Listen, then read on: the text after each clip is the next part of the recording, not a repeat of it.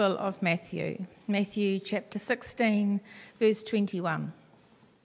From that time on, Jesus began to explain to his disciples that he must go to Jerusalem and suffer many things at the hands of the elders, chief priests, and teachers of the law, and that he must be killed on the third day and be raised to life.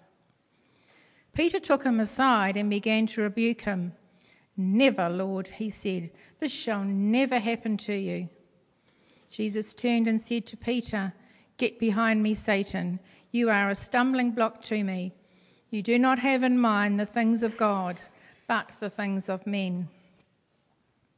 Then Jesus said to his disciples, If anyone would come after me, he must deny himself, take up his cross, and follow me.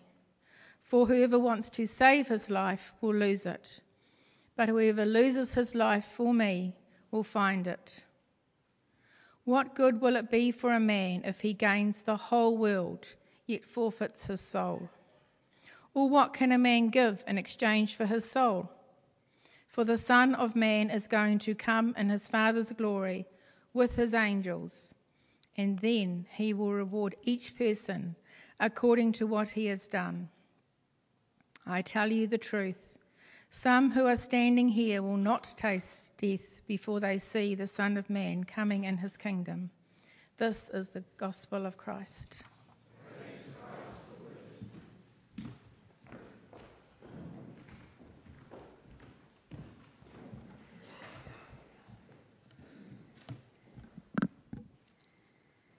Thanks, Carolyn. Uh, let's pray.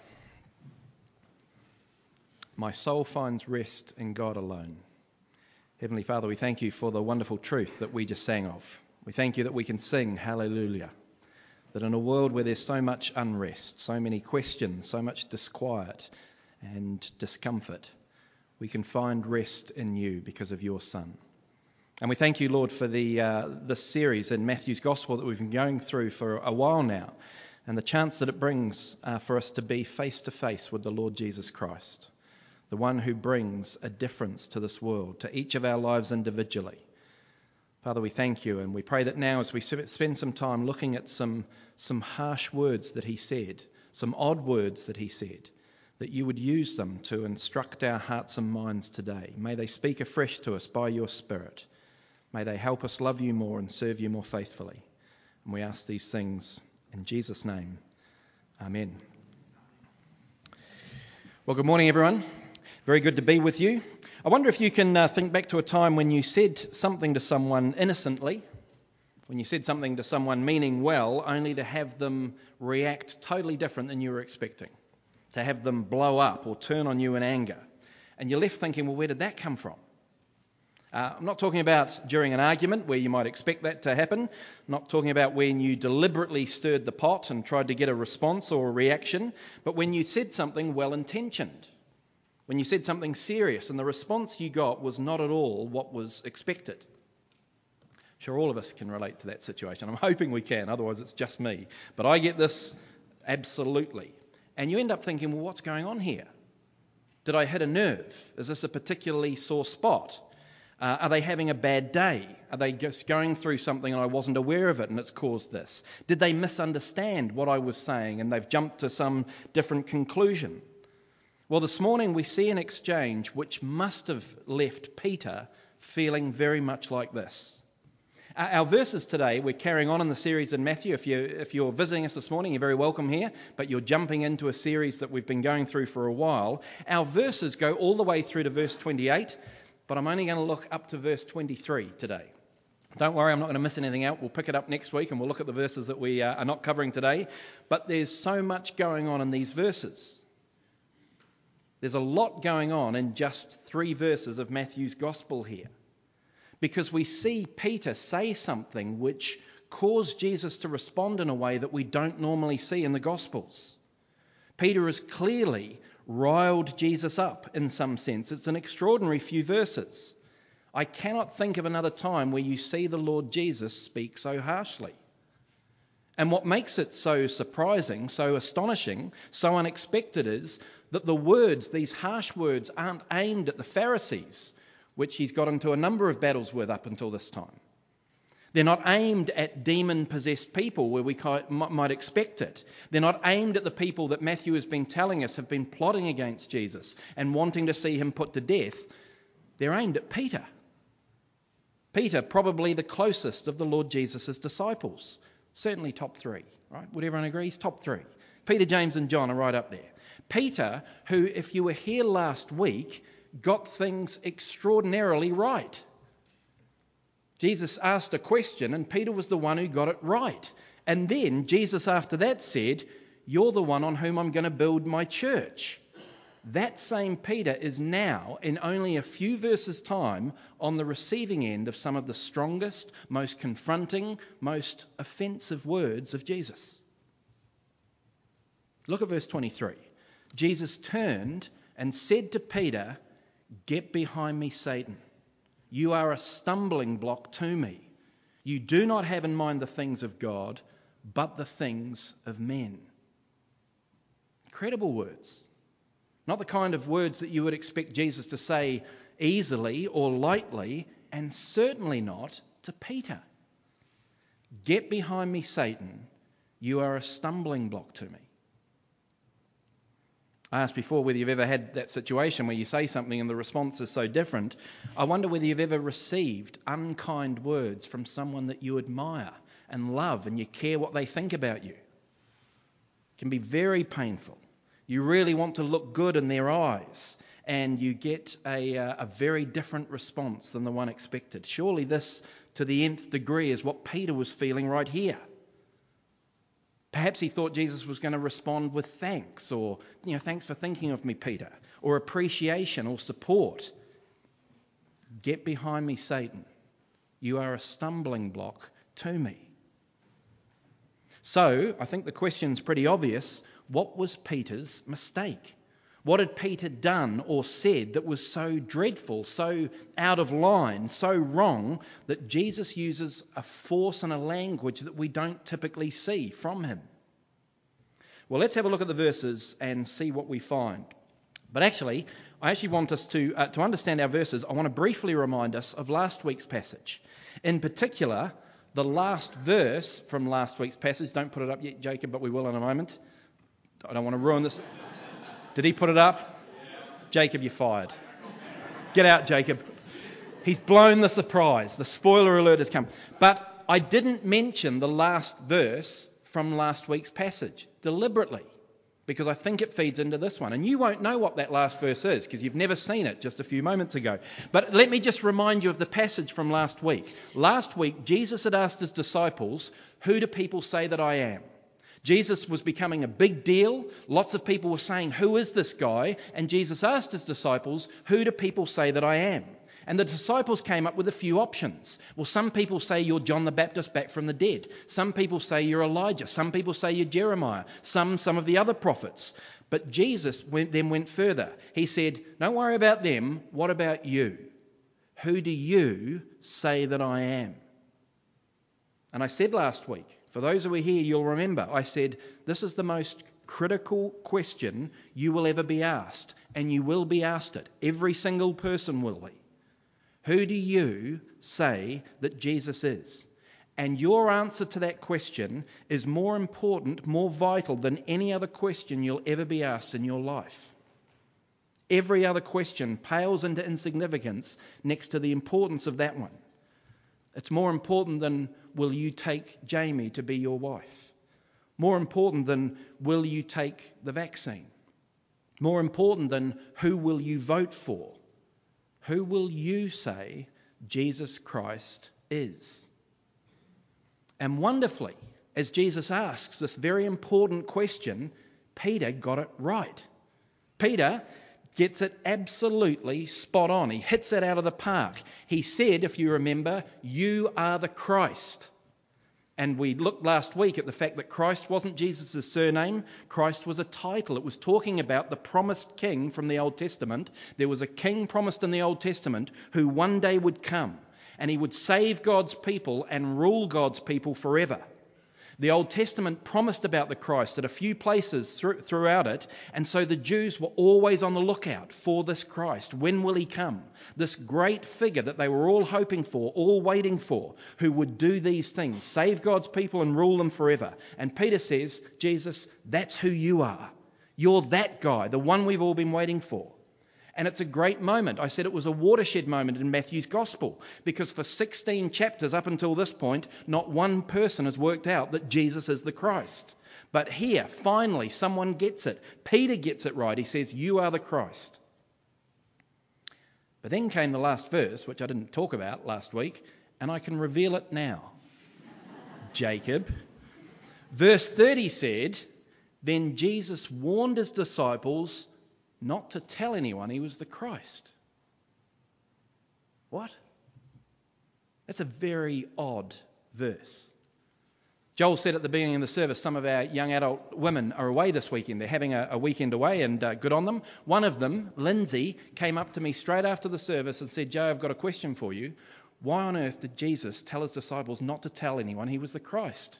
What a great question from last week. She was the only one. Hands up, everyone else who was hit. No. Uh, it is very strange. If knowing who Jesus is, if knowing Jesus is the Christ and therefore believing that Jesus is the Christ is the key to Christianity, then I would expect that last verse to go Jesus told his disciples to go out and tell everyone that he was the Christ so that they could believe in him. But he doesn't. Instead, just at the moment where they finally get it right, they work out who he is, he warns them not to tell anyone who he is. Why?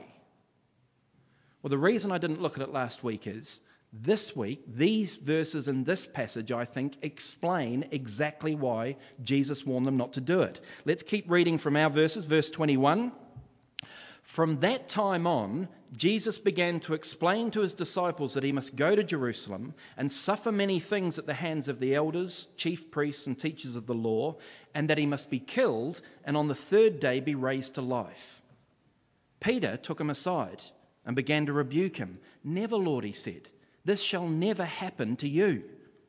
Jesus turned and said to Peter, Get behind me, Satan. You are a stumbling block to me you do not have in mind the things of God, but the things of men. You can read it and think, well, isn't Jesus overstating things a little bit here? I mean, Peter's taken him aside. It's not like he's trying to publicly embarrass him. He takes Jesus aside. And although it says Peter is rebuking Jesus, it's clear why he's doing it. He's doing it for Jesus' good. He loves Jesus. He wants the best for Jesus. He's caring for him, looking out for him. So, why this response? Why the harshness, the abruptness? Well, as you can imagine with Jesus, it's none of the things that I mentioned at the beginning when we say something and then there's this odd response. It's not like Jesus, uh, Peter caught Jesus on a bad day and this was an overreaction. It's not like Jesus was misunderstanding what was going on. In fact, he knows far more than Peter what's going on. So, why? Notice how Peter's gone from last week saying exactly the right thing to this week apparently saying exactly the wrong thing. He's gone from correctly identifying you are the Christ to finding saying words that find him linked to Satan. Poor Peter. From champ to chump in only a few verses. Hero to zero. Foot firmly inserted in mouth, as you quite often find with Peter. What had he done wrong? Well, friends, Peter had completely misunderstood the nature and purpose of being the Christ. And therefore, in the process, he shows why Jesus had warned the disciples not to tell anyone he was the Christ yet. Because Peter, along with all the disciples, along with all the Jewish people, were waiting for a particular kind of Christ. When they heard of the Christ, they had a particular image in mind. And the image they had in mind was someone like King David. They knew that the Christ was going to be related to King David, and they expected a figure like King David, a warrior who would come in and lead the revolt against anyone who was oppressing the Jewish people, in this case, the Romans. They had in mind a, a, physical king who would come in and rescue them physically, free the Jews, restore Israel, and give control of their land. In other words, they had in mind a mighty figure who would win a mighty battle. A kind of all black on horseback. That's what I describe them as. The Christ in their mind was going to rescue God's people and rule forever.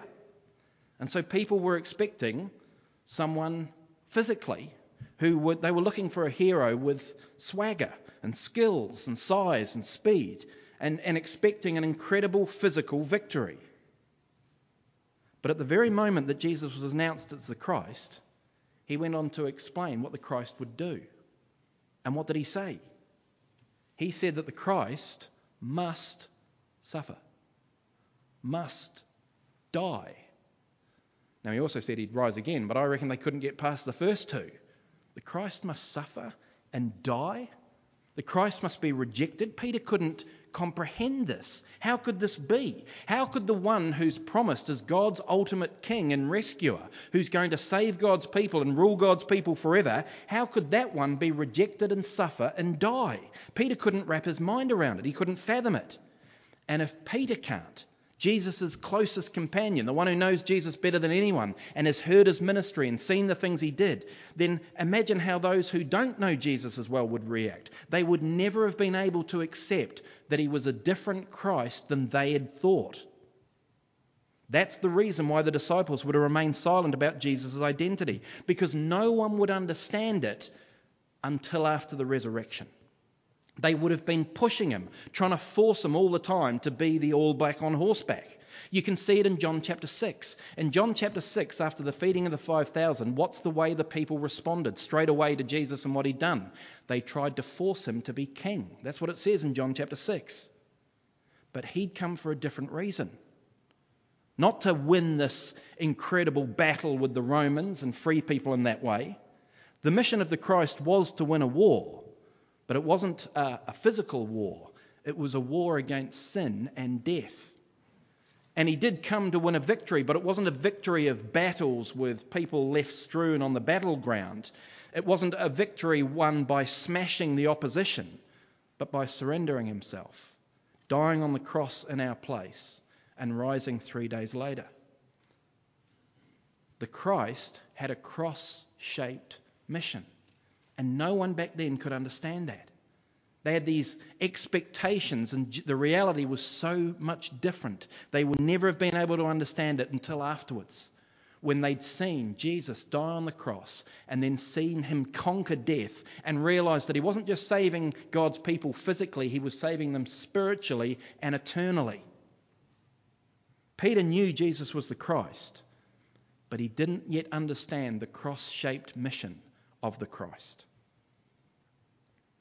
Once you see that, once we understand that truth from these passages, uh, this passage, I think there's two very small but very significant implications for us. The first is don't get the cross wrong. Don't get the cross wrong. Do you see how important it is from these verses? Jesus never responds like this, but Peter had got the, the one thing wrong you can't get wrong. The Christ must suffer and die. Jesus uses such strong language here because the one thing as a Christian we don't want to muck up or misunderstand is the mission of the Christ. He had to die for you and for me. And it's great that he did. He had to rise back to life because Jesus didn't just come to make you and I feel better in life. He didn't just come to give us a boost in certain areas. He didn't just come to set us a good example of how to live. He came to save you and I from our sin and from death. And to do that, he had to do this. And I point that out because sometimes people subtly, not, not always deliberately, but it, it's like they try to hijack the purpose of Jesus. They find the cross a little bit distasteful so they minimize it. Or they find the topic of sin and forgiveness a little negative, so they play it down. We don't get the luxury of choosing what the Christ's mission was. He tells us what it was. And he said, The Son of Man must suffer and die and rise. That was his purpose. It was his central purpose, his main mission. It was the thing he said here he must do. Peter was spoken to so seriously because he'd made a mistake on the exact subject that is most serious. Peter said and did worse things at one level. He betrayed Jesus three times just before his death. He never gets spoken to like this. and all the other mistakes that Peter made. Because misunderstanding this, the heart of the Christ's mission, is the most important thing we need to get right. The very reason Jesus came. It was the very heart of who he was and why he came. It's the very core of what, what we do when we gather together. How many times already this morning have we sung of the Lord Jesus Christ giving his life? It's what we remember as next week we share the bread and the wine, remembering his sacrifice for us. That mission is the very centre of the majesty, the grace, the love of God. So please remember it. Let's not muck it up or get it twisted. The Christ must suffer, die, and rise. So that's the first thing. We don't want to muck that up. Second one, uh, and I hope, I hope I can explain this the right way because I know what I mean in my heart and I haven't been able to find the words to say it. Second uh, implication rejoice in Jesus, your wonderful Saviour. Let me explain why, why I'm saying this as a response to these verses. Rejoice in Jesus, your wonderful Saviour. Why did Jesus say, Get behind me, Satan? I hope I've explained why he did it in terms of the importance of the issue. We can understand that. But why Satan? Get behind me, Satan. It seems overkill, it seems strong. Well, what's Satan's main characteristic in the scriptures? He's the tempter, he's the deceiver, he's the one who tempts us to sin. And I want you to see very clearly Peter was here, in a sense, tempting Jesus. What was he tempting him with? Not going through with the cross. He pulled him aside to say, Not you. You never have to do that. Jesus had just said, I must suffer, must be betrayed, must die. Not you. Definitely not you. He was tempting Jesus to not go through with the cross. And I want you to know this was a real uh, and strong temptation for Jesus. The book of Hebrews tells us that Jesus was tempted in every way as you and I were. But I think, personally, this is my own personal thought, I think this was the temptation for Jesus to not go through with the cross. Remember what he prayed the night before he died?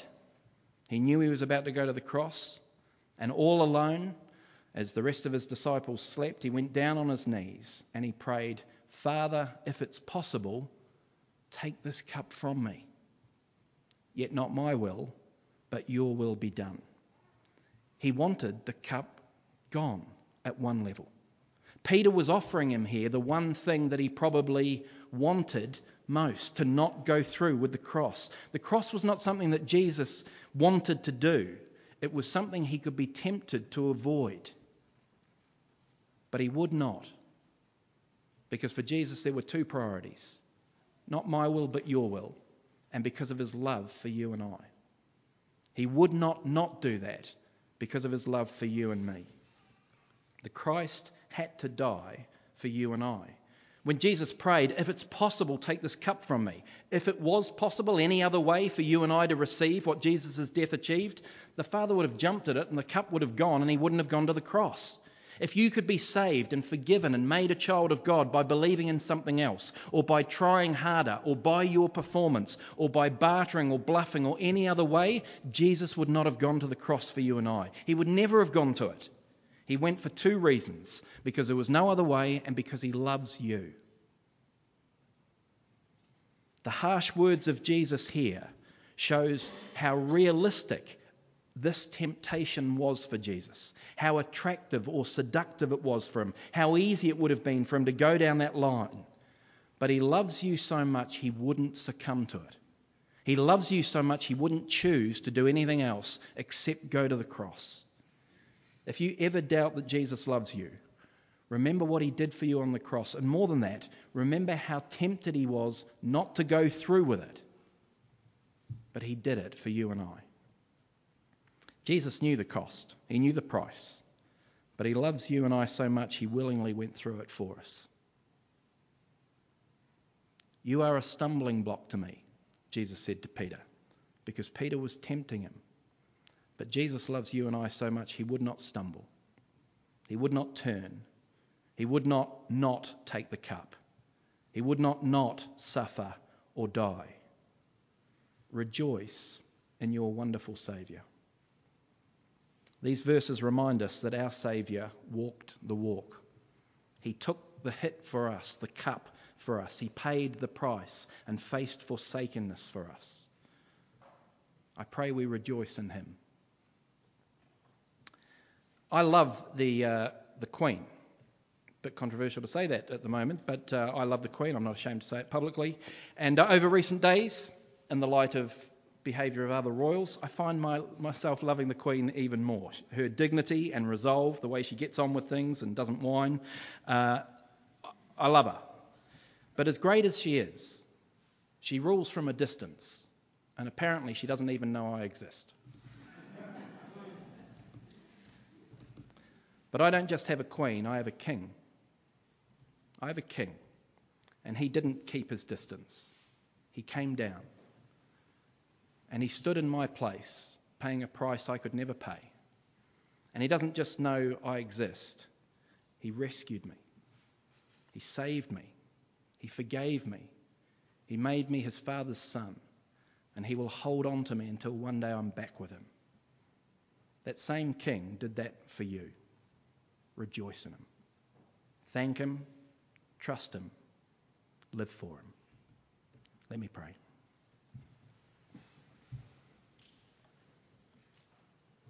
Father, we thank you that even in these harsh words of the Lord Jesus, we see a wonderful truth that makes all the difference. We thank you for your Son, your wonderful Son, our wonderful Saviour and wonderful King, who went to the cross for us and wouldn't be tempted to do anything else. We thank you for the difference it makes in our lives, the difference it makes for eternity. And we pray that more and more people would come to know him and what he's done for them, and also know him as their king. And we pray this in his name. Amen.